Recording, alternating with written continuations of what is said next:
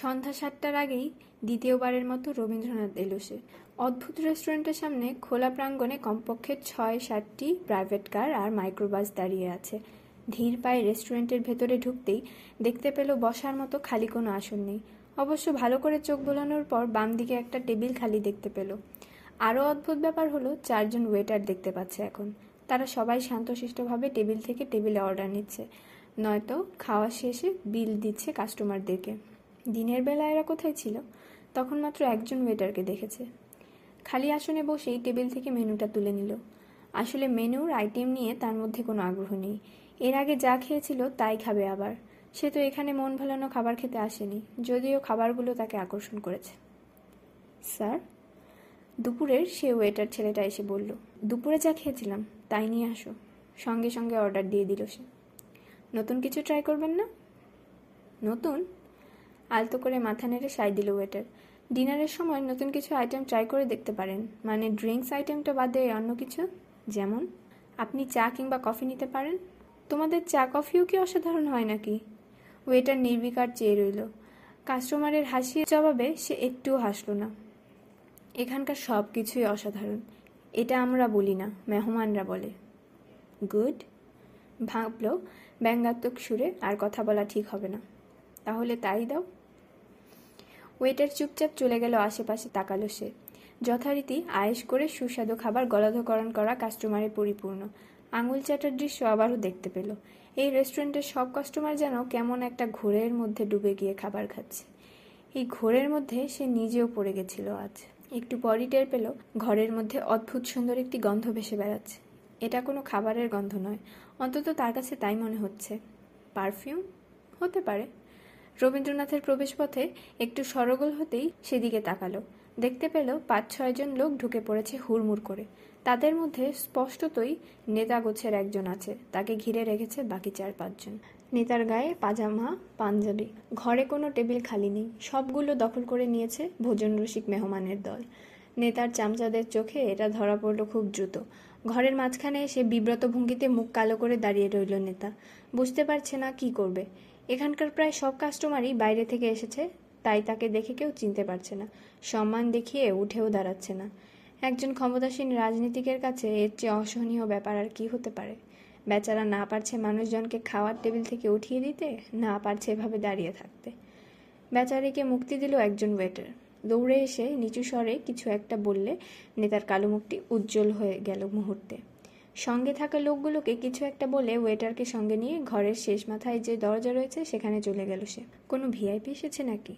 একটু পর ওয়েটার খাবার নিয়ে এলে স্বাভাবিক কৌতূহলে জানতে চাইল সাফা। হুম, এখানকার এমপি সাহেব এসেছেন। খাবার রাখতে রাখতে বলল ওয়েটার, তোমাদের মালিকের সাথে দেখা করতে এসেছে? সোজা হয়ে দাঁড়াল ছেলেটা। মুচকি হেসে চলে গেল। আনমনে খাবার খেতে লাগল নূরে সফা। তার দৃষ্টি ঘরের এক কোণে থাকা ওই দরজাটার দিকে। ওখান দিয়েই এমপি সাহেব ঢুকে পড়েছে একটু আগে। সঙ্গে থাকা তার চেলা চামুন্ডরা অবশ্যই বাইরে চলে গেছে। খুবই আস্তে আস্তে খেতে শুরু করল সে। আর কিছুক্ষণ পরে আবিষ্কার করল, ইচ্ছে করলে সুস্বাদু খাবার ধীরে ধীরে খাওয়া যায় না। তবে সচেতনভাবেই আঙুল চাটার মতো অরুচিকর কাজ করা থেকে নিজেকে বিব্রত রাখতে পারল এবার। খাওয়া শেষে চুপ মেরে বসে রইল। অনেক সতর্ক থাকার পরও টের পেল, তার চোখ বারবার চলে যাচ্ছে ঘরের শেষ মাথায় প্রাইভেট রুমের দরজার দিকে। দরজা থেকে চোখ সরিয়ে খাবার খেতে থাকা মানুষগুলোর দিকে তাকালো। সবার মুখে এক ধরনের প্রশান্তি আয়েস করে খাবার খাচ্ছে। মানুষ যখন অসম্ভব মজাদার খাবার খায়, তার মুখ এমনিতেই বন্ধ থাকে, কথা বলতে ইচ্ছে করে না। এরাও প্রায় নিঃশব্দে আহারে নিমগ্ন। তিন চারজনের দল বেঁধে যারা এসেছে, কেবল তারাই একটু একটু কথা বলছে। মানুষের মন জয় করতে হলে তার পেট জয় করা চাই। নোরে সাফা বুঝতে পারল, এই রেস্তোরাঁ ভালোভাবেই সেটা করতে পেরেছে। কিন্তু বিজয়িনীর দেখা পাচ্ছে না। সে জানে ওই দরজার ওপাশেই আছে রহস্যময় সেই নারী। আরও কিছুক্ষণ বসে থাকার পর নোরে সাফা ঠিক করল, চলে যাবে। দূর থেকে ওয়েটারকে ইশারা করে বলে দিল বিল নিয়ে আসার জন্য। মাথা নেড়ে সাই দিয়ে চলে গেল ছেলেটা। এমন সময় তাকে অবাক করে দিয়ে দরজা খুঁড়ে বেরিয়ে এলো এমপি সাহেব। বিরস মুখে চুপচাপ রবীন্দ্রনাথ থেকে চলে গেল সে। বিল নিয়ে ওয়েটার হাজির হলে সফা প্রায় উদাস হয়েই পাঁচশো টাকার একটি নোট বাড়িয়ে দিল। যদিও তার দৃষ্টি মেইন গেটের দিকে। বড় বড় জানালা দিয়ে দেখতে পেল দলবল নিয়ে গাড়িতে উঠে চলে যাচ্ছে সুন্দরপুরের এমপি। লোকটার চোখে মুখে যে অভিব্যক্তি দেখছে, তাতে নিশ্চিত করে বলা যায়, মুস্কান জুবেরির সাথে স্থানীয় এমপির সাক্ষাৎকারটি সুখকর কিছু ছিল না। ঝগড়া? মনোমালিন্য? নূরে সফা অনুমান করার চেষ্টা করল। স্যার? তাকিয়ে দেখল ওয়েটার বাকি টাকা নিয়ে ফিরে এসেছে। ভাঙতি টাকাগুলো পকেটে ভরতে যাবে, অমনি দেখতে পেল ওই দরজা খুলে বেরিয়ে আসছে সেই রহস্যময়ী। এই প্রথম কাউকে দেখে তার বয়স আন্দাজ করতে পারল না সফা। সাদা লালের জামদানি শাড়ি, তার উপরে টকটকে লাল উলের লং কার্ডিয়ান, চুলগুলো সুন্দর করে খোপা করা, তাতে বেলি ফুলের মালা পেঁচানো, কপালে সিঁদুর রঙা টিপ, চোখে দুর্দান্তভাবে কাজল দেয়া। সফা কখনো এভাবে কাজল দিতে দেখেনি কোনো নারীকে। কাজলের ঢংটি তার চোখ দুটোকে দান করেছে অপার্থিব এক ভঙ্গি এতক্ষণ ধরে সুস্বাদু খাবারের ঘরে ছিল যারা তাদেরও ধ্যান ভাঙল। ঘাড় ঘুরিয়ে দেখে নিল, চোখ ধাঁধানো রূপ নিয়ে অভিজাত পদক্ষেপে হেঁটে যাচ্ছে এক নারী। সফার টেবিলের পাশ দিয়ে যাবার সময় হঠাৎ করেই তাকালো সে। বড়জোর দুই সেকেন্ড, তারপর আবার চোখ নামিয়ে সোজা চলে গেল মেন গেটের দিকে। তার দৃষ্টি নিক্ষেপ এবং দৃষ্টি সরিয়ে নেওয়ার মধ্যে অদ্ভুত এক ভঙ্গিমা ছিল। কয়েক মুহূর্ত মন্ত্র তাড়িত হয়ে বসে রইল সফা। সে নিশ্চিত, মহিলা তার দিকে তাকানোর সময় অদ্ভুতভাবে হেসেছিল। সেই হাসি এতটাই ক্ষীণ যে ওটাকে ঠিক হাসি বললেও ভুল বলা হবে। কেবল ঠোঁটের এক প্রান্ত, একটুখানি ঢেউ খেলে যাওয়া। কিন্তু সফা বুঝতে পারল না এই হাসির মানে কি। রাত নটার পরই শুনশান হয়ে উঠল সুন্দরপুর। স্থানীয় লোকজন গর্ব করে বলে টাউন আদতে মফস্বল শহর বললেও বেশি বলা হবে। এ যেন বিশুদ্ধ একটি গ্রাম। সেই গ্রামের বুক চিরে মহাসড়ক চলে গেছে। সেই সড়কের দুপাশে গড়ে উঠেছে কিছু দোকানপাট। নিম্নমানের একটি আবাসিক হোটেল থাকলেও কোনো ব্যাংক কিংবা সরকারি দপ্তর নেই। আছে শুধু পল্লী বিদ্যুতের ছোটোখাটো একটা অফিস। বিছানা ঘেঁষা জানালার সামনে বসে কানে ফোন চেপে রেখেছে সফা। নেটওয়ার্কের বাইরে সমস্যা হচ্ছে বলে জানালার সামনে বসে কথা বলছে। তারপরও পাঁচ মিনিটের মধ্যে তিনবার লাইন কেটে গেছে। কথাবার্তাও মাঝে মধ্যে হারিয়ে যাচ্ছে দুর্বল সিগন্যালের কারণে। দশ বাই আট ফুটের একটি রুম, সিঙ্গেল খাট আর আম কাঠের টেবিল চেয়ার রাখার পর খুব বেশি জায়গা নেই। কমপক্ষে সপ্তাহখানেক লাগতে পারে। তবে আমি শিওর না। একটু জোরেই বলল সে। হোমরা চোমরা লোকজনের সাথে মহিলার খাতির। সাবধানে কাজ করতে হবে। টের পেয়ে গেলে কাজটা করা কঠিন হয়ে যাবে। মুস্কান জুবেরের সেই রহস্যময় চাহনির কথাটা মনে পড়ে গেল তার। এরই মধ্যে কি মহিলা টের পেয়ে গেছে? অসম্ভব। সে এমন কিছু করেনি যে টের পেয়ে যাবে। এখানে নেটওয়ার্ক খুব খারাপ। আমি সময় আর সুযোগ পেলে নিজেই ফোন করব, ওকে? ঠিক এমন সময় কেউ তার দরজায় নক করলে ফোনটা কান থেকে সরিয়ে বলে উঠল, কে? আমি আতর। দরজার ওপাশ থেকে কণ্ঠটা শোনা মাত্র, এখন রাখি, পরে কথা হবে। বলে দ্রুত উঠে গিয়ে দরজা খুলে দিল সে। আপনার পঞ্চাশ টাকা সেভ করে দিলাম। দাঁত বের করে বলল আতর, এমন ফাপড় মারছি যে পাতলা পায়খানা শুরু কইরা দিছে ম্যানেজার। আরে, এটার তো কোনো দরকার ছিল না। একটু বিরক্তির সাথে বলেই আতরকে ঘরে ঢুকতে দিয়ে দরজা বন্ধ করে দিল। বসেন। ঘরের একমাত্র চেয়ারটা দেখিয়ে বলল সে। নিজে বসল বিছানার উপর। রাইতের খানা খাইছেন? হ্যাঁ। ইনফরপার মুখে রহস্যময় হাসি ফুটিয়ে তোলার চেষ্টা করলেও সেটা অশ্লীল দেখাল। ওই বেটির ওইখানে? আলতো করে মাথা নেড়ে সায় দিল সে। দাঁত বের করে হাসলো ইনফরমার সফা কিছু বলল না। ভালা ভালা। বুঝতে পারছে না হাসিটা কীভাবে থামাবে। প্রথমে শব্দহীন করল, তারপর অভিব্যক্তি পাল্টে বলল, গান জামত কিছু লাগবো নি? না, আজ ইচ্ছা করছে না। লাগলে আমি জানাব আপনাকে। ঠিক আছে। একটু হতাশ হয়ে বলল আতর। তাইলে এখন আমার লগে চলেন, আপনার এক জায়গায় নিয়ে যাব অবাক হলো সফা। কোথায়? আপনি তো হ্যার ব্যাপারে অনেক কিছু জানবার চান। কই থেকে আইলো, কেমনে আইলো, না? হ্যাঁ কিন্তু জলদি আসেন বুইরা গ্রামে ফিরাইছে। আবার কই যায় না যায়, তার কি কোনো ঠিক আছে? কার কথা বলছেন? গেলেই দেখবার পারবেন। আহেন তো, আর কিছু না বলে হাত ঘড়িটা পড়তে পড়তে জানতে চাইলো সে। এখানে মোবাইলে টাকা ভরা যাবে কোথায়? ব্যালেন্স একেবারে শেষ হয়ে গেছে। টেবিল থেকে মোবাইল ফোনটা পকেটে ভরে নিল। এই তো ডিসপেন্সারিটার লগেই একটা আছে। চলেন, যাওনের সময় বইটা নিয়েন। সফা দরজা লাগিয়ে চুপচাপ বের হয়ে গেল আতর আলীর সাথে। তার মনে অনেক প্রশ্ন ঘুরপাক খেতে থাকলেও কিছুই জানতে চাইল না। তার দরকার তথ্য, আর সেটা পেতে হলে এই লোকটাকেই বেশি প্রয়োজন। হোটেল থেকে বের হয়ে কিছুটা পথ পায়ে হেঁটে একটা ওষুধের দোকানের পাশের দোকান থেকে ব্যালেন্স ভরে নিল সে। ভাগ্য ভালো দোকানটা খোলা আছে। দোকানের সাথে আতর আলীর কথাবার্তা শুনে বোঝা গেল ইনফরমারের সাথে বেশ ভালো খাতির। পথে কোনো যানবাহন নেই দেখে হেঁটেই রওনা দিল তারা। আতরের ভাষায় তাদের গন্তব্য বেশি দূরে নয়। সাফা অবশ্যই এ কথায় খুব একটা আস্থা রাখতে পারছে না। গ্রামের একজনকে সে ভালো করেই চেনে। এরা সব সময় তাল গাছ দেখাবে। শুনছান মহাসড়ক দিয়ে হেঁটে যাচ্ছে তারা। দূর থেকে একজোড়া হেডলাইট দেখা গেল। কোনো বাস, ট্রাক হয়তো আসছে। অনেকটা পথ হাঁটার পর মহাসড়ক থেকে ডান দিকে চলে গেছে এরকম একটি মেঠো পথের দিকে পা বাড়ালো আতর। তার পেছন পেছন সফা। মাথার উপর পৌনে আধখানা চাঁদের আলো ঘুটঘুটে অন্ধকার কিছুটা ফিকে করে দিয়েছে। এমন মৃদু আলোয় পথ চলতে অভ্যস্ত নয় বলে ইনফরমারের বড় বড় পা ফেললে তার পক্ষে তাল মেলানো সহজ হলো না। একটু পেছনে পড়ে গেল সে। পকেট থেকে মোবাইল ফোনটা বের করে ডিসপ্লের আলোতে আতরের পেছন পেছন পথ চলতে শুরু করল। হাঁটতে হাঁটতেই একটু পিছন ফিরে তাকালো ইনফর্মার আন্ধারে প্রবলেম হইতাছে নি ভাইজানের?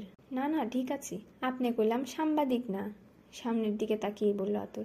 কি? সফা চমকে উঠল। একটা সিগারেট ধরালো ইনফর্মার আপনি আইসেন বিয়া করতে। মাইয়ার ব্যাপারে একটু খোঁজ দিতেছেন বুঝলেন? আর একটু খুলে বলেন। আবারও পেছন ফিরে তাকালো সে। বুঝলেন না? টেকনিক আর কি। সাংবাদিক শুনলে বুইরা তো কোনো কথা কই বই না পাদও দিব না। সব বন কইয়া বয়ে থাকব। আচ্ছা সফা এবার বুঝতে পারল, কিন্তু মেয়েটাকে মানে কাকে দেখতে এসেছি? আবার কে? ওই বেটি সফা প্রায় হোঁচট খেয়ে যাচ্ছিল। তবে সেটা মেঠোপথের উপরে পড়ে থাকা কোনো মাটির চাকার জন্য নাকি কথাটার অভিঘাতে বোঝা গেল না। বুইরা কইলাম, মানুষ ভালা, খালি মাথায় একটু সিট আছে। একবার মিজাজ বিগড়ালে আর কিচ্ছু কইব না। আমাগো এমপি সাহেবেরও হে পাত্তা দেয় না, মুখের উপরে কথা কইয়া দেয়। সামনের দিকে এগিয়ে যেতে যেতে বলল, তয় মাথাটা একেবারে সলিড সব কিছু জানে, এখানকার সব তার মুখস্থ। আমি তো জানতাম এখানকার সব খবর আপনি রাখেন। সফা আস্তে করে বলল পেছন থেকে। সেজন্যে লোকজন আপনাকে বিবিসি বলে ডাকে। এখন দেখছি সিএনএনও আছে। হে হে হে হে, করে হাসলো আতর। হ্যার কাছে আপনি সব খবর পাইবেন, কিন্তু এই জমানার কোনো খবর পাইবেন না। সব পুরানো আমলের খবর। বুঝলাম না? আবারও পেছন ফিরে তাকালো পুলিশের ইনফর্মার। বুই রে পুরানা আমলের মানুষ। হ্যাঁ খালি পুরানা জামানার কথা জানে। এখনকার কোনো খবর হ্যাঁ রাখে না। ও, হিস্টোরি চ্যানেল? মনে মনে বলল সফা। তবে মুখে বলল, লোকটা কি করে? মাস্টার আসিল। এখন কাম কাজ কিছু করে না। আমাকে এমপি হের চাকরি নট কইরা দিছে। কেন? এমপি সাহেব কইছিল, সুন্দরপুর প্রাইমারি স্কুলটার নাম বদলাইয়া হের বাপের নামে রাখতে। মাস্টার খুব ঘাটতেরা মানুষ, বুঝলেন? মুখের উপর কইয়া দিছে, এইটা সে বাইচা থাকতে হইতে দিব না। কারণটা কি? এমপির বাপ হামিদুল্লাহ তো গন্ডগালের সময় মিলিটারিগুলোকে পিচ কমিটি করছিল মানছে তারে হামাইদ্যা রাজাকার কয়া হনো হে কইলাম, মেলা মানুষ মারছে। স্কুলের নামটা কি বদলাতে পেরেছিলেন আপনাদের এমপি? পেছন ফিরে না তাকিয়েই বলল আতর। আরে না, কেমনে বদলাইব? কইলাম না, মাস্টার ভাগড়া দিছে। অবাক হলো সফা। সামান্য একজন মাস্টার হয়ে তিনি কীভাবে এটা করতে পারলেন? মাস্টারের পুরানা ছাত্ররা আছে না? হেরা তো বিরাট বড় বড় জায়গায় আছে। হেরা আবার মাস্টারে খুব মান্য করে। বুইরা ঢাকায় গিয়া পুরানা ছাত্রগো দিয়া এমন টাইট দিছে, এমপি সাহেব আর স্কুলের নাম বদলাইবার সাহস করে নাই। আচ্ছা এইটা করলাম পেপারে আইছিল, তাই নাকি? হ, রাজাকারের নামে স্কুল হইব, এই কথাটা পেপারে আহনের পরই কেসার লাইগা যায়। সফা বুঝতে পারল ব্যাপারটা, গ্রামের প্রাইমারি স্কুলের মাস্টার হলেও ভদ্রলোকের ক্ষমতা নেহায়েত কম নয়। তাদের গ্রামেও এরকম দু একজন মাস্টার আছে, যাদেরকে সবাই খুব শ্রদ্ধা করে। পুরনো ছাত্রদের অনেকেই সমাজে প্রতিষ্ঠিত, ফলে এক ধরনের ক্ষমতাও তৈরি হয় তাদের। এই গ্রামের সবতে একদিনের জন্য হইলেও হের কাছে পড়ছে। আতর আবার বলে উঠল, খুব ভালো মাস্টার, আমার পোলারেও পড়াইছে। আপনার ছেলে আছে? আতর একটা দীর্ঘশ্বাস ফেলল আসছিল কথাটা বলল মলিন কণ্ঠে। সফা ইচ্ছে করে চুপ মেরে রইল, সে অন্য কিছুর গন্ধ পাচ্ছে। এই মুহূর্তে ব্যক্তিগত প্যাচাল শুরু করার কোনো ইচ্ছে তার নেই। এখনও আছে, আপন মনেই বলতে লাগল সামনের লোকটি। তয়, আমার লগে কোনো কানেকশন নাই। ওর মাল লগে থাকে কলেজে পড়ে। ও, ছোট্ট করে বলল সফা। দেখেন, গর্ত আছে। আতরের সতর্কবাণী শুনে একটু থমকে দাঁড়িয়ে মোবাইল ফোনের ডিসপ্লের আলো ফেলল। গর্তটা লাফিয়ে ডিঙালো সে। গ্রামের মেঠোপথ যেমন হয়, আঁকাবাঁকা হয়ে পথটি চলে গেছে কত দূর, সেটাই আবছা অন্ধকারে বোঝা যাচ্ছে না। তবে চারপাশে ঝোপঝাড় দেখে মনে হচ্ছে না এটা কোনো লোকালয়। সফা কোনো প্রশ্ন না করে চুপচাপ অনুসরণ করে গেল আতরালিকে। দুজনের পদক্ষেপের শব্দ ছাড়া আর কিছু নেই। জনমানবহীন এলাকাটি রাতের অন্ধকারে ভৌতিক আবহ সৃষ্টি করেছে। সফা নিশ্চিত, একা একা এরকম জায়গা দিয়ে শহরে বড় হওয়া মানুষ হেঁটে যেতে পারবে না, গা ছমছম করে উঠবে। তবে তার মধ্যে এ নিয়ে কোনো ভয় ডর নেই। পুরোটা কৈশোর গ্রামেই কাটিয়েছে, তাছাড়া ভূতে বিশ্বাস করে না সে। গড়পরতা মানুষের চেয়ে তার সাহসও একটু বেশি। ধ্যাত বিরক্ত হয়ে বলে উঠল সফা। আতর থমকে দাঁড়াল। কি হয়েছে মোবাইলের চার্জ শেষ। তার ফোনটা অফ হয়ে গেছে। ইনফর্মার আবার হাঁটতে শুরু করল। অনেকটা বিড়বিড় করেই বলতে লাগল, শহরের মানুষ তো রাত বিরাইতে গাঁও গ্রামে চলাফেরা করার অভ্যাস নেই। মুচকি হেসে ফোনটা পকেটে রেখে দিল সফা। অন্ধকারে টের পেল ঢালু একটা জায়গা দিয়ে আস্তে আস্তে উপরে উঠে যাচ্ছে। শর্টকাটে যাইতাছি, আর বেশিক্ষণ লাগবো না। আতর আলীর কথায় কোনো জবাব দিল না সে। লোকটা থেকে মাত্র দু তিন হাত পেছনে আছে। অন্ধকারেই টের পেল চারপাশের ঝোপঝাড় একটু বদলে গেছে। জায়গাটা কেমন জানি, একটু গন্ধ নাকে আসছে। সুগন্ধি কিছু। তবে এর সাথে মিশে আছে বাজে একটা গন্ধ। সব মিলিয়ে অশরীরই এক আবহ ফুটে উঠেছে আস্তে আস্তে। গন্ধটা কিসের খুব স্বাভাবিক কণ্ঠেই জানতে চাইল সে। আগরবাত্তির পথ চলতে চলতে বলল আতর। কি? এইটা আমাগো বড় কবরস্থান। এটার ভিতর দিয়া গেলে শর্টকাটে যাওয়া যায়। কবরস্থান শুনে সফার গা ছমছম করে উঠল। এই ইনফরমারটাকে এরকম রাতের বেলায় কবরস্থানের মধ্যে দিয়ে নিয়ে যাচ্ছে? নিঃসন্দেহে লোকটার সাহস আছে। কিন্তু ভব্যতা জ্ঞান নেই। জায়গাটা কবরস্থান শোনার পর থেকেই আপনা আপনি তার চোখ চলে যাচ্ছে আশেপাশে। এটা কোনোভাবেই এড়াতে পারছে না। এখন আবছা আবছা দেখতে পাচ্ছে ছোট ছোট ঢিবির মতো মাটির স্তূপগুলো, ওগুলোর নিচে শায়িত আছে মৃতেরা। রাইতে নতুন কোনো কব্বর দিছে মনে হয়। আতর বলল, মুর্দার লোকেরা আগরবাতি জ্বালায় গেছে।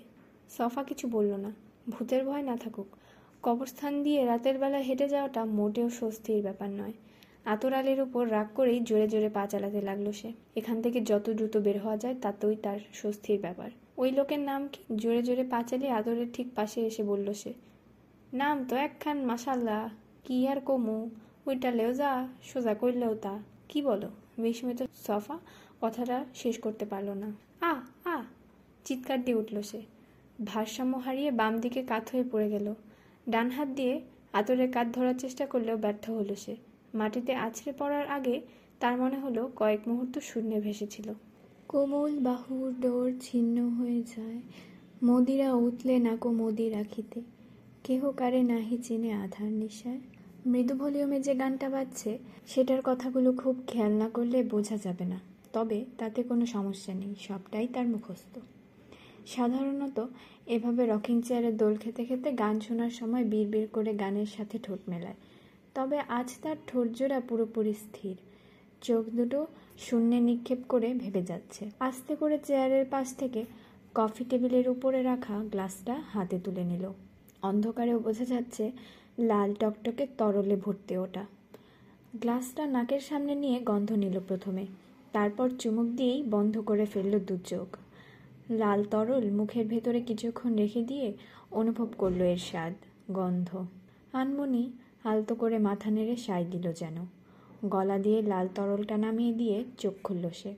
আকাশে ভেসে থাকা চাঁদের দিকে তাকালো। তিন দিন পর পূর্ণিমা হবে। চাঁদটা এখন পূর্ণতার পথে। অল্প কিছু বিচ্ছিন্ন মেঘের টুকরো চাঁদটাকে আড়াল করে দিয়ে পরক্ষণেই চলে যাচ্ছে। দোতলার বারান্দায় বসে রকিং চেয়ারের দোল খেতে খেতে দৃশ্যটা দেখতে মনোরম লাগছে। গ্লাসটা সরিয়ে গভীর করে নিঃশ্বাস নিল। সদ্য ফোটা হাসনায়না ফুলের গন্ধে তার বাগানটা অপার্থিব হয়ে উঠেছে। সে জানে হাসনায়না ফুলের গন্ধ মিষ্টি, যেমন গোলাপের গন্ধ নোনতা আর জঙ্গলি ফুলের গন্ধ তেতো। প্রকৃতির প্রতিটি গন্ধেরই এরকম স্বাদ রয়েছে। একটি গন্ধ আরেকটি গন্ধের সাথে মেশানো যায়। একটি স্বাদের সাথে আরেকটি স্বাদেরও মিশ্রণ হয়। তবে মানুষ গন্ধের ব্যাপারে সবচেয়ে আনাড়ি। শব্দ, স্বাদ, দৃষ্টি, স্পর্শ, এগুলোর ব্যাপারে মানুষ যথেষ্ট ওয়াকিবহাল। শব্দকে ছয়টি সুরে সারে গামা পাধানি বেঁধেছে। স্বাদকে টক ঝাল মিষ্টি নোনতা আর তেতো এই পাঁচটি ভাগে আলাদা করেছে। জগতের সকল রঙকে সাতটি রঙে ভাগ করেছে মানুষ। আর স্পর্শ সবচেয়ে স্থূল ইন্দ্রিয়। গরম, ঠান্ডা, নরম, কোমল, শক্ত, তরল, বায়বীয়, এর বাইরে আর কোনো অনুভূতি নেই। কিন্তু গন্ধের বেলায় এসে বিগড়ে পড়েছে। গন্ধ কয় প্রকার কেউ নির্দিষ্ট করে বলতে পারে না। মুচকি হাসল সে। ভালো করেই জানে এর কারণ কি। গন্ধ সবচেয়ে বিভ্রান্তিকর। এটা বাতাসে ভেসে বেড়ায়। নানা রকম গন্ধের সাথে মিশে যায় দ্রুত। এই মেলামেশাকে থামানো যায় না। অদৃশ্যভাবে সবার অগোচরে ঘটে যায়। সেজন্যে আলাদা করাটাও খুব কঠিন হয়ে পড়ে। শৈশব থেকে মানুষ গন্ধ নেবার ইন্দ্রিয় নাক দিয়ে বিভ্রান্তির মধ্য দিয়ে বেড়ে ওঠে। এই জগতের প্রায় সব কিছুরই গন্ধ আছে। সেগুলো ভেসে বেড়ায় বাতাসে। আর বাতাস মানেই সর্বত্রগামী। ফলে প্রকৃতিতে এক একটি গন্ধ খুব বেশি সময় নিজস্বতা ধরে রাখতে পারে না। স্বাদ পুরোপুরি জিভের উপর নির্ভরশীল, শব্দ নির্ভর করে কানের উপরে। দৃষ্টির নির্ভরতা চোখেতে। একদিক থেকে দেখলে স্বাদের ব্যাপারটা বেশ নিশ্চিত। টক ঝাল, মিষ্টি নোনতা তেতো এসব স্বাদের পার্থক্য বোঝাটাও খুব কঠিন কিছু নয়। পাঁচটি স্বাদের মধ্যে বেশ ভিন্নতার কারণে আলাদা করতে খুব একটা অসুবিধাও হয় না। একটি স্বাদকে আরেকটির সাথে মিশিয়ে তৈরি করা যায় নতুন স্বাদ। মিষ্টির সাথে মিষ্টি, এরা ভারসাম্য তৈরি করে। কিন্তু প্রকৃতিতে শুধু ভারসাম্য আর সাজুর্যই মেলে না, বৈপরীত্যও দেখা যায় দেখা যায় ভিন্নতা। ডিজাইনাররা একে বলে কন্ট্রাস্ট, ভারসাম্যের ঠিক উল্টো, কিংবা আদাও ভারসাম্যপূর্ণ নয়। টকের সাথে ঝাল, ঝালের সাথে মিষ্টি, টকের সাথে মিষ্টি, মিষ্টির সাথে নোনতা নোনতার সাথে ঝাল সবই সম্ভব, শুধু দরকার সীমাটুকু বোঝা। ঝালের রয়েছে নির্দিষ্ট সীমা, মিষ্টি, টক, নোনতা সব কিছুরই সীমানা আছে। কে কার সীমানায় কতটুকু অনুপ্রবেশ করবে, সেই পরিমিত বোধ থাকতে হবে, নইলে বিপর্যয়। এই বিপর্যয় উভয়ের জন্যেই। আজ হঠাৎ করেই একজন সীমানা লঙ্ঘন করেছে। তাকে অসহায় আর দুর্বল এক নারী ভেবেছে। মনে করেছে, তার সাথে যা ইচ্ছে তাই করা যাবে। লোকটার ধারণাই নেই সে কত বড় ভুল করেছে। তবে এই নিয়ে দুশ্চিন্তা করছে না। দুশ্চিন্তা করার মতো নার্ভ বহুকাল আগে এক অবিশ্বাস্য ঘটনার পর হারিয়ে ফেলেছে সে। আরেকটু চুমুক দিয়ে পাশের টেবিলে রেখে দিল গ্লাসটা। বাঁকা হাসি ফুটে উঠল তার ঠোঁটে। বিপর্যয়ের সবটুকু সীমা লঙ্ঘনকারীর জন্যেই বরাদ্দ। হায় হায়, গর্তের উপর থেকে আতর আলীর কণ্ঠটা শুনতে পেল সফা। কব বইরে পইরা গেছেন দেহি? কথাটা শুনে তার গায়ের পশম দাঁড়িয়ে গেল। কবরে নরম আর ভেজা মাটির সাথে তার গালে আর দু হাতে লেগে রয়েছে কঙ্কালের মতো কিছু।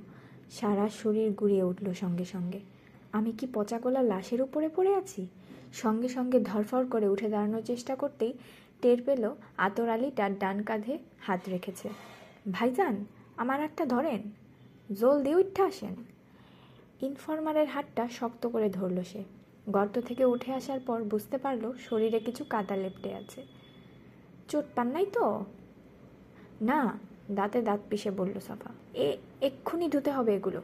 গায়ের কাদাগুলো দেখিয়ে বলল, কবরস্থানের কাদা নিয়ে ঘুরে বেড়ানোর কথা চিন্তাও করতে পারছে না। আসেন।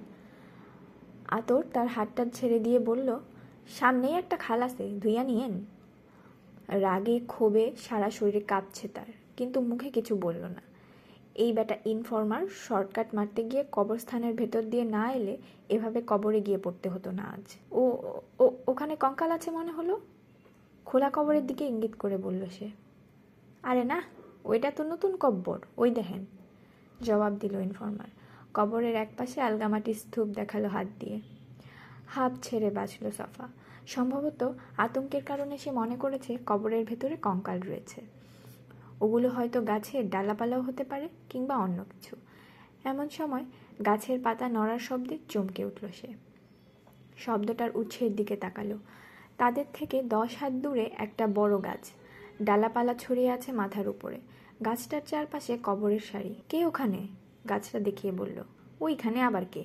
বুঝতে না পেরে বলল আতর। আপনি কিছু শুনতে পাননি? আমার তো মনে হচ্ছে গাছের আড়ালে কেউ আছে। আতর চোখ কুচকে তাকালো সেদিকে।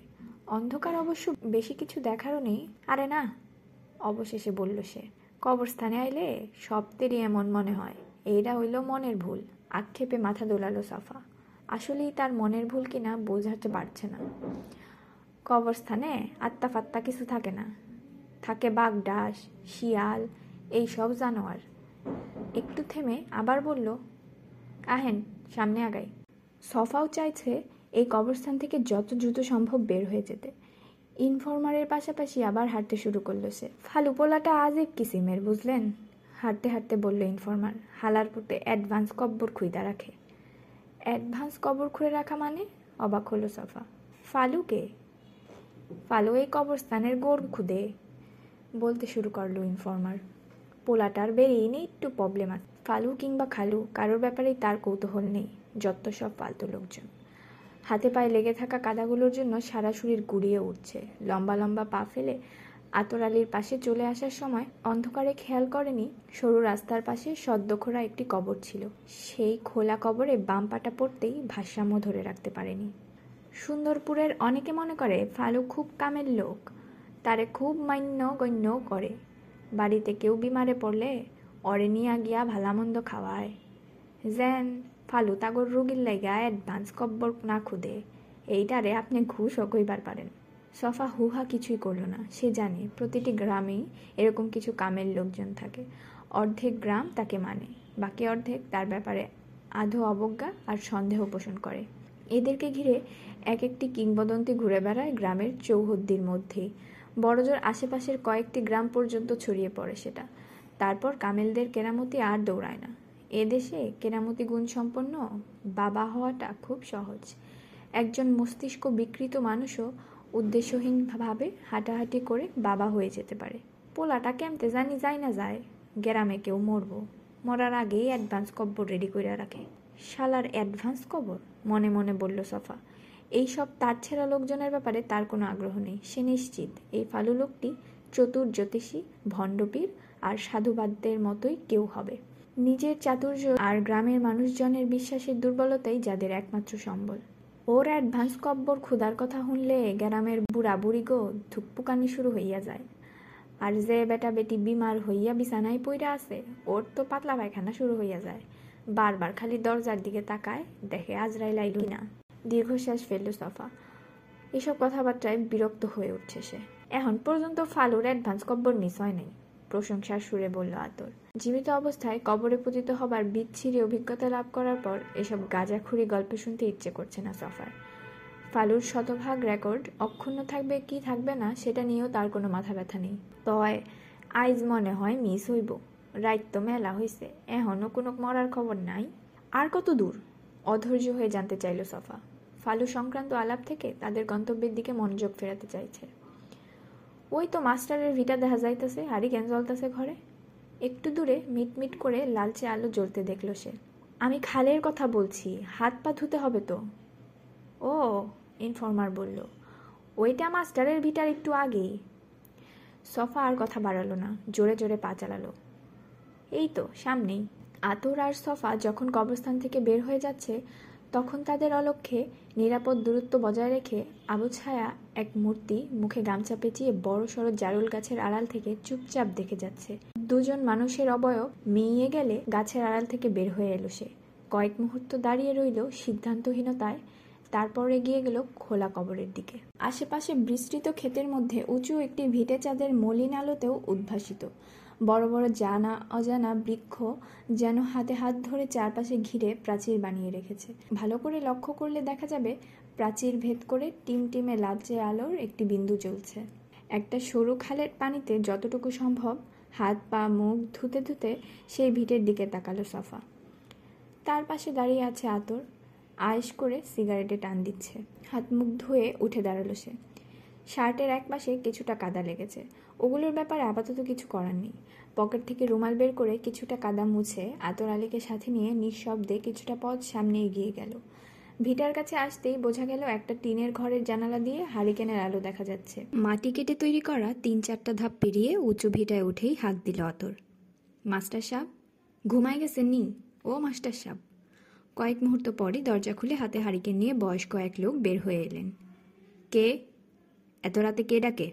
ভদ্রলোকের বাচনভঙ্গি স্পষ্ট এবং প্রমিত। সফা কিছুটা অবাকই হলো।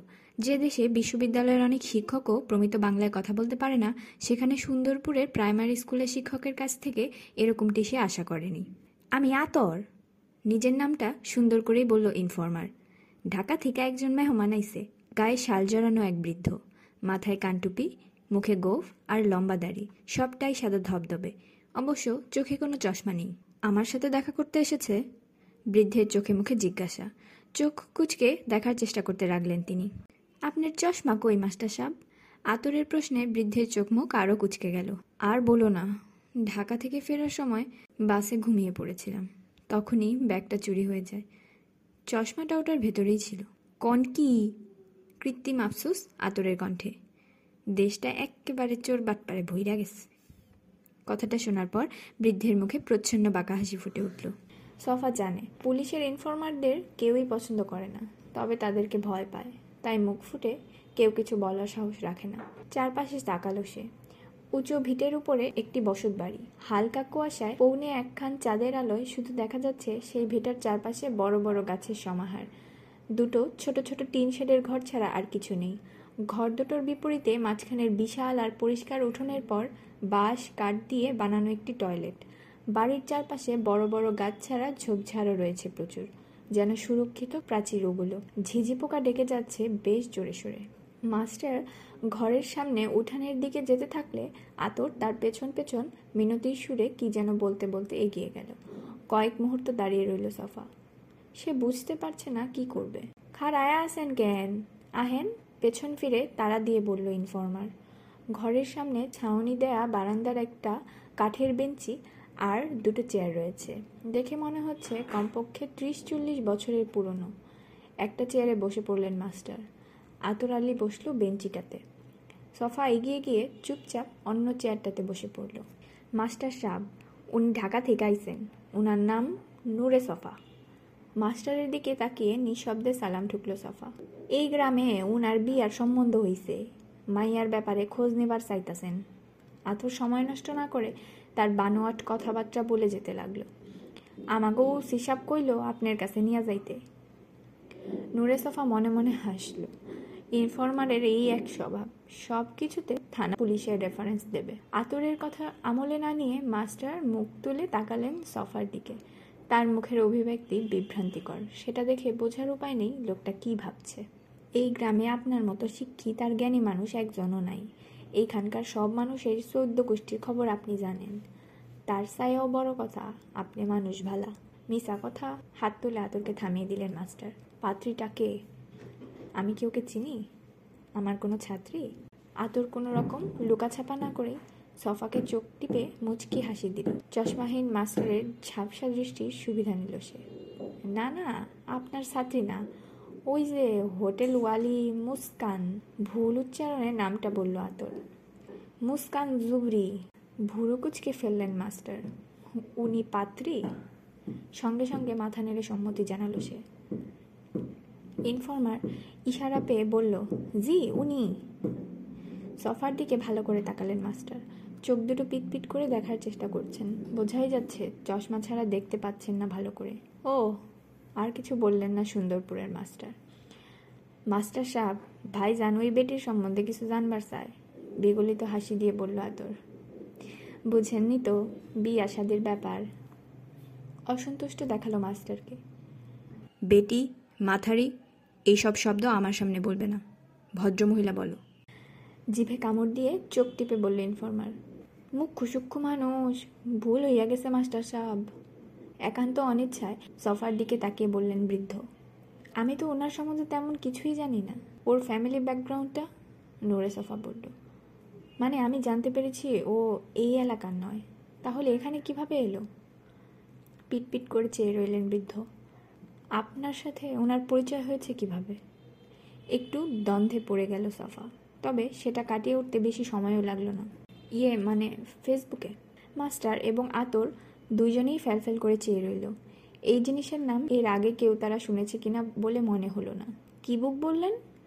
ফেসবুক। মাস্টার একটু ভেবে নিলেন। এটা কি পত্রমিতালির মতো কিছু? আগে চিঠির মাধ্যমে বন্ধুত্ব করার জন্য এক ধরনের চটি বই বের করা হতো। এখন আর ওসব দেখা যায় না। সফা মুচকি হাসলো। পত্রমিতালি সম্পর্কে তার ভালোই ধারণা আছে। ছোটবেলায় সেও এরকম বন্ধুত্ব করেছে গ্রামে বসে। ঢাকাসহ বড় বড় কয়েকটি শহরে তার কিছু পত্রমিতালি বন্ধু ছিল। বলা বাহুল্য, তারা সবাই ছিল মেয়ে। এ সময়কার ফেসবুক যে আসলে পত্রমিতালিরাই একটি ডিজিটাল সংস্করণ, সেটা এর আগে কখনো মনেই হয়নি। প্রথমে ইমেল, সেলফোন এসে চিঠিপত্র হাতিয়ে দিল, তারপর ফেসবুক এসে বিতাড়িত করল পত্র মিতালিকে অনেকটা সেরকমই, বলল সে। ও, মাস্টার আস্তে করে বললেন। সেজন্যই তেমন কিছু জানেন না, কিছু বলল না সফা। ভদ্রমহিলা অলোকনাথ বসুর নাথ বউ, কথাটা বলেই উদাস হয়ে গেলেন তিনি, যেন অতীতে ফিরে যাবার চেষ্টা করছেন। সফা আর আতর উদ্গ্রীব শ্রোতা হয়ে বসে রইল। অলোকনাথ বসু ছিলেন সুন্দরপুরের সবচাইতে প্রভাবশালী পরিবারের শেষ প্রজন্ম। গভীর করে দীর্ঘশ্বাস ফেলে অবশেষে বলতে শুরু করলেন আবার। কয়েক পুরুষ ধরে তারা জমিদার ছিলেন। অলোকনাথ বসুর নাতবউ মুস্কান জুবেরি হয় কি করে? সফার দিকে তাকালেন মাস্টার। আপনার প্রশ্নটা একদম সঙ্গত। যে কোনো কাণ্ডজ্ঞান সম্পন্ন মানুষ এ প্রশ্ন করবে। এর পেছনে একটা গল্প আছে। কি গল্প? অলোকনাথ বসুর একটাই সন্তান ছিল। অঞ্জলি বসু। উনি অনেক চেষ্টা করেছেন পুত্র সন্তানের জন্য। দ্বিতীয়বার বিয়েও করেছিলেন, কিন্তু লাভ হয়নি। ও ঘরে কোনো সন্তানই জন্মায়নি। যাই হোক, মেয়েটা একটু বড় হবার পর পুত্র সন্তানের ইচ্ছে পরিত্যাগ করেন তিনি। মেয়েকে ভালোভাবে লালন পালন করার দিকেই মনোযোগ দেন। একটু থেমে আবার বলতে শুরু করলেন, অঞ্জলিকে ঢাকায় পাঠানো হয় পড়াশোনার জন্য। ঢাকা বিশ্ববিদ্যালয়ে ভর্তি হয় সে। ওখানেই তার সাথে সাইদ জুবেরির পরিচয় হয়।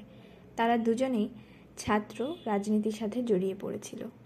ভাষা আন্দোলনে অংশ নেওয়ার অপরাধে জেলও খেটেছে অলোকনাথ বসু তার মেয়ের এই সম্পর্কের ব্যাপারটা মেনে নিতে পারেননি। তার জন্য ব্যাপারটা ছিল হৃদয় বিদারক। পুত্র সন্তানের আশা বাদ দিয়ে মেয়েকে ঘিরেই ভবিষ্যৎ বংশধরের স্বপ্ন দেখেছিলেন। আর সেই মেয়ে কিনা বিয়ে করতে চায় মুসলিম ছেলেকে? আবারও থেমে দম নিলেন মাস্টার। যাই হোক, পিতার অমতে অঞ্জলি বিয়ে করে বসে জুবেরিকে। এটা সম্ভবত ভাষা আন্দোলনের দু এক বছর পরের ঘটনা। এরপর দীর্ঘদিন মেয়ের সাথে যোগাযোগ রাখেননি অলোকনাথ। তারপর সফা মনে করল শ্রোতা হিসেবে দু একটা প্রশ্ন না করলে কেমন দেখায়? বিয়ের কয়েক বছর পর ওদের এক পুত্র সন্তান হয়। সেই ছেলেটার বয়স যখন পনেরো কি ষোলো, তখন ঢাকা ফেরত এক আত্মীয়ের কাছ থেকে অলোকনাথ বসু জানতে পারলেন তার নাতি দেখতে হুবহু তার মতোই হয়েছে। এই খবরটা শোনার পর থেকে ওনার মধ্যে বিরাট পরিবর্তন ঘটে গেল। সমস্ত রাগ চলে গেল, বলতে পারেন। তাছাড়াও ওনারাও বয়স হয়েছিল।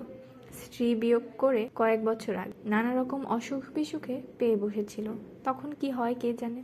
তো লোক মারফত মেয়ের কাছে খবর পাঠালেন স্বামী সন্তান নিয়ে বাড়িতে চলে আসার জন্য। মাস্টার থেমে গেলে সফা দ্বিধায় পড়ে গেল কিছু বলবে কিনা। অঞ্জলি কি এসেছিল? অবশেষে বলেই ফেলল সে। মাথা নেড়ে সায় দিলেন মাস্টার। স্বামী সন্তান নিয়ে এসেছিল অঞ্জলি, কিন্তু এমন সময় এলো যখন দেশের অবস্থা মোটেও ভালো ছিল না। কখন এসেছিল ওরা? সত্তরের নির্বাচনের পর, বলেই একটা দীর্ঘশ্বাস ফেললেন বৃদ্ধ। রাজনৈতিক অবস্থা তখন ভালো ছিল না।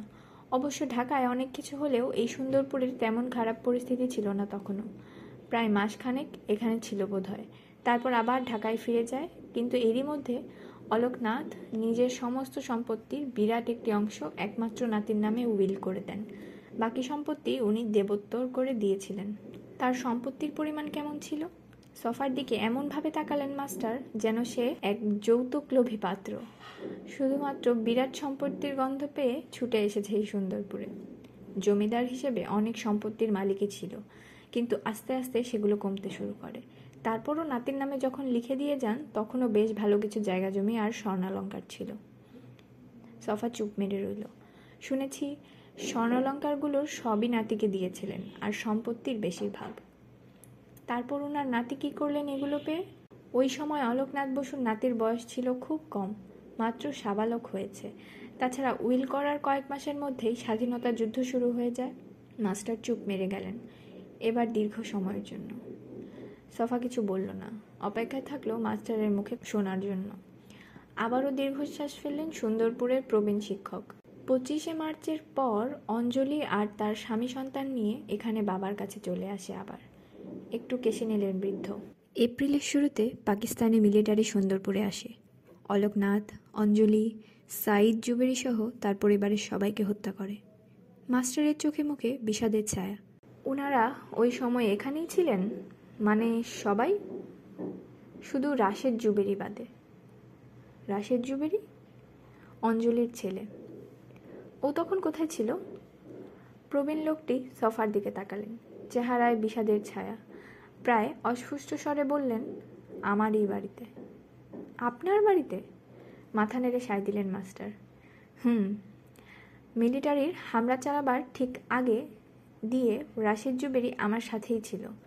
আমার কাছে এসেছিল কিছু বই ধার নিতে। ছেলেটা খুব বই পড়তো। সুন্দরপুরে তো কোনো বইয়ের দোকান ছিল না তখন, লাইব্রেরিও ছিল না।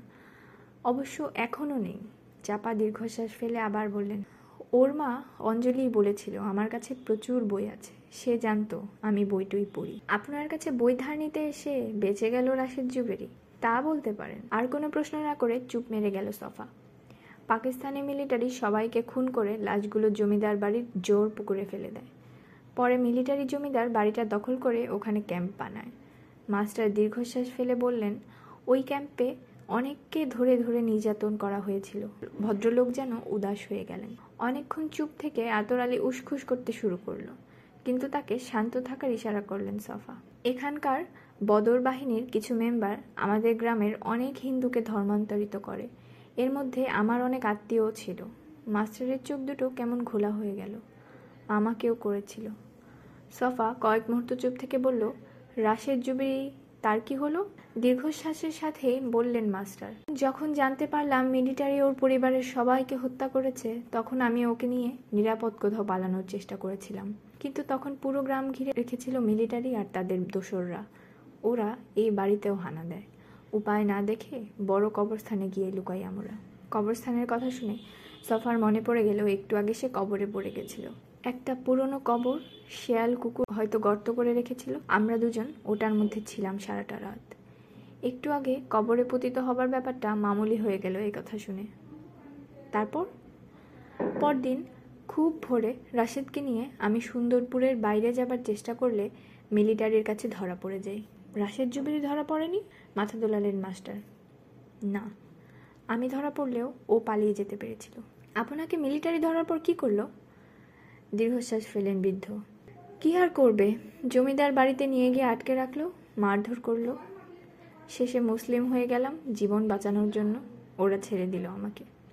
সফা আর কিছু বলল না। যুদ্ধের বাকি সময়টা এখানেই ছিলাম। পাঁচ অক্ত নামাজ পড়তাম, শান্তি কমিটির মিটিংয়ে হাজির থাকতাম আবারও দীর্ঘশ্বাস ফেলে সফার দিকে তাকালেন। সেই হিসাবে আমাকেও রাজাকার বলতে পারেন। বিব্রত হবার অভিব্যক্তি লুকানোর চেষ্টা করল সফা। রাশেদ জুবেরির আর কোনো খবর পাননি? না। আমি ভেবেছিলাম ও হয়তো মারা গেছে। যুদ্ধ শেষে জানলেন মারা যায়নি? হ্যাঁ। তারপর? যুদ্ধের পর অলোকনাথের সমস্ত জায়গা জমি অর্পিত সম্পত্তি হিসাবে নিয়ে নিল সরকার। বাপ, মা, পরিবার, পরিজন হারিয়ে রাশিদ জুবেরির মানসিক অবস্থা এমন ছিল যে সম্পত্তিগুলো ফিরে পাবার কোনো চেষ্টাই করেনি তিনি। পরে শুনেছি ও এখান থেকে পালিয়ে গিয়ে যুদ্ধে যোগ দিয়েছিল। যুদ্ধ শেষে ঢাকাই থাকতো। বনানীতে ওর বাবার বিরাট একটা বাড়ি ছিল। ওই ছেলেটা কি সম্পত্তিগুলো আর উদ্ধার করার চেষ্টা করেনি? কয়েক বছর পর সম্পত্তিগুলো ফেরত পাবার চেষ্টা করেছিল, কিন্তু সফল হয়নি। সে কি করতো? মানে কাজের কথা বলছি। শুনেছি ব্যবসা করার চেষ্টা করেছিল, সুবিধা করতে পারেনি। আসলে বাবার সম্পত্তি আর নানার কাছে থেকে প্রচুর স্বর্ণালঙ্কার বিক্রি করে ঢাকায় বেশ সচ্ছলভাবেই থাকতো সে। সম্ভবত বাড়ি ভাড়ার টাকায় চলতো। মাঝে মধ্যে এখানে আসতো, কয়েকটা দিন আমার এখানে থেকে আবার ঢাকায় চলে যেত। একটু বাউন্ডুলে আর অগোছালো ছিল। সংসার করার দিকে আগ্রহ ছিল না, খুব বই পড়তো। নেশার মতো বই পড়ে থাকতো সে। একটু জিরিয়ে নিয়ে আবার বলতে শুরু করলেন নব্বই কি পঁচানব্বইয়ের পর দীর্ঘদিন আর এখানে আসেনি। আমার সাথেও যোগাযোগ হয়নি। অনেক দিন পর শুনতে পেলাম ও অসুখে পড়েছে। এটা কোন সালের ঘটনা? সফার দিকে স্থির দৃষ্টিতে তাকালেন মাস্টার। দু ছয় সালের দিকে হবে? ওনার কি রোগ হয়েছিল? Cancer, prostate cancer. উনি কি সুস্থ হতে পেরেছিলেন? মাথা দোলালেন বৃদ্ধ। না। তাহলে মুস্কান জুবেরের সাথে? মাস্টার হাত তুলে থামিয়ে দিলেন তাকে। বলছি দু সালের দিকে একটা কাজে ঢাকায় গেছিলাম কয়েকদিনের জন্য। তখন হাসপাতালে গিয়ে ওকে দেখে এসেছিলাম। ভীষণ অসুস্থ ছিল। দেখাশোনা করার মতো কেউ নেই বলে মাসের পর মাস হাসপাতালেই পড়ে থাকতো। মিস্টার জুবেরি কোন হাসপাতালে ছিলেন? উদ্গ্রীব হয়ে জানতে চাইল সফা। ওরিয়েন্ট হাসপাতাল। একটু থেমে ঢোক গেলে নিলেন। আমি ঢাকা থেকে ফিরে আসার পর ছয় কি সাত মাস পর মুস্কান জুবেরি নামের ভদ্রমহিলা এসে হাজির হয় সুন্দরপুরে। নিজেকে রাশেদের স্ত্রী দাবি করে সে। মাস্টারকে চুপ থাকতে দেখে সফা বলে উঠল, এ ব্যাপারে আপনার কি কোনো সন্দেহ রয়েছে? চোখ পিটপিট করে তাকালেন বৃদ্ধ। মারাত্মক অসুস্থ, বিছানায় শুয়ে থাকা একজন মানুষ কখন বিয়ে করল, কীভাবে করল, এটা ঠিক হিসাব মেলাতে পারি না। প্রোস্টেট ক্যান্সারের রোগীকে বিয়ে করাটাও বিরল ব্যাপার, নয় কি? তাছাড়া যে লোক সুস্থ সবল অবস্থায় সংসার করার নাম নেয়নি, সে কিনা হুট করে মৃত্যু সজ্জায় যে বিয়ে করে বসল? স্বীকার করছি, আমি এই বিয়ের ব্যাপারটা নিয়ে সন্দেহ করি এখনও। উনি যখন এখানে আসেন, রাশেদ জুবেরি কি তখনও বেঁচে ছিলেন? না। তাহলে মিস্টার জুবেরি কবে মারা গেছিলেন? আর বিয়েটাই বা করলেন কবে? ভদ্রমহিলা এখানে আসার দু এক মাস আগে জুবেরি মারা যায়। তাদের বিয়েটা কবে হয়েছিল সেটা আমি জানি না। মুস্কান জুবেরি সম্পত্তিগুলো কীভাবে পেয়ে গেলেন? সম্পত্তিগুলো তো রাশেদ জুবেরি উদ্ধারই করতে পারেননি। সফার দিকে তাকিয়ে রইলেন মাস্টার। এসব খবর আমার ভালো করে জানা নেই। লোকজন এই নিয়ে নানান ধরনের গালগপ্প করে বেড়ায়। কোনটা সত্যি, কে জানে? এরপর আতরের দিকে ইঙ্গিত করে বললেন তিনি, আপনার সাথে যে আছে, ওই বরং এ ব্যাপারে ভালো বলতে পারবে। ইনফরমার বিগলিত হাসি দিয়ে সাফাকে আশ্বস্ত করল। মাস্টার সাহেব ঠিকই কইছেন। এটা আমি আপনার ডিটেল কমুনে। আতরকে কিছু না বলে মাস্টারের দিকে তাকালো নূরে সাফা। ওই মহিলা কি রবীন্দ্রনাথের ভক্ত নাকি? রেস্টুরেন্টের ওমর নাম দিয়েছেন যে, উনি রবীন্দ্রনাথ ঠাকুরের ভক্ত কি না, সেটা আমি বলতে পারব না। তবে আমার মনে হয় নামটার সাথে ভক্ত হবার, না হবার কোনো সম্পর্ক নেই। সফা আগ্রহী হয়ে উঠল। ভক্ত না হলে এমন নাম রাখার কারণটা কি? মাস্টার গভীর করে দম নিয়ে আগেই বলেছি মহিলা কেন এমন নাম রেখেছেন সেটা আমি জানি না। তবে এমন নামে আমি খুব একটা অবাক হইনি। নড়ে চড়ে বসল সফা। সত্যি বলতে কি, রবীন্দ্রনাথ আসলে এখানে কখনো খেতে আসেননি। ওনার আসার কথা ছিল নাকি? আগ্রহী হয়ে উঠল সাফা। স্থির চোখে চেয়ে থেকে আলতো করে মাথা নেড়ে সায় দিলেন বৃদ্ধ। তারপর গম্ভীর কণ্ঠে বললেন, ছিল, কিন্তু উনি আসেননি। কেন আসেননি? গভীর করে দম নিলেন সুন্দরপুরের বৃদ্ধ মাস্টার। অলোকনাথের বাবা ছিলেন রবীন্দ্রনাথের সমসাময়িক মানুষ। তাদের মধ্যে জানাশোনাও ছিল। এক জমিদারের সাথে আরেক জমিদারের সম্পর্ক থাকাটাই তো স্বাভাবিক। একটু কেশে নিলেন তিনি। শুনেছি, অলোকনাথের বাবা ত্রিলোকনাথ বসু রবীন্দ্রনাথকে সুন্দরপুরে আসার নিমন্ত্রণ করেছিলেন। কবির জন্য বিশাল আয়োজন করেছিলেন তিনি। ঢাকা আর লখনৌ থেকে বাবুর্চি এনে রান্নাবান্নাও করেছিলেন হরেক রকম পদের। নিজের বাড়িটাও সাজিয়েছিলেন। আয়োজনে কোনো কমতিই ছিল না। কিন্তু একেবারে শেষ মুহূর্তে রবীন্দ্রনাথ দুঃখ প্রকাশ করে জানিয়ে দেন তিনি আসতে পারছেন না। উনি মানে রবীন্দ্রনাথ কেন আসলেন না? কারণটা কি ছিল? একটা দীর্ঘশ্বাস ফেললেন মাস্টার। এটা উনিশশো আঠারো সালের ঘটনা। যেদিন উনি রওনা দেবেন, তার আগের দিন উনার বড় মেয়ে মাধুরীলতা মারা যায়। ও, আস্তে করে বলল সাফা। সম্ভবত মিসেস জুবেরি এই গল্পটা রাশিদের কাছ থেকে শুনে থাকবেন। তাই এমন অদ্ভুত নাম দিয়েছেন। মাস্টারকে চুপ মেরে যেতে দেখে সফা উঠে দাঁড়াল। তার দেখা দেখি আতরও। ইঙ্গিতটা স্পষ্ট। বলার মতো আর কিছু নেই বৃদ্ধের। আপনাকে ধন্যবাদ, বলল সে। অনেক সময় নষ্ট করলাম আপনার। ভালো থাকবেন। নমস্কার। মাথা নেড়ে সায় দিলেন বৃদ্ধ। সফা আর আতর কয়েক পায়গুতেই পেছন থেকে আস্তে করে কিন্তু দৃঢ়তার সাথে বলে উঠলেন আমার কাছে মিথ্যে বলার দরকার ছিল না। চমকে উঠল তারা দুজন। মাস্টারের ঘোলা তুচো যেন জলজল করে উঠছে। তারা কিছু বলার আগেই বৃদ্ধ বলে উঠলেন আবার, আমি মিথ্যে কথা একদমই পছন্দ করি না। সফা কিছু বলতে যাবে, অমনি তিনি হাত তুলে তাকে থামিয়ে দিলেন।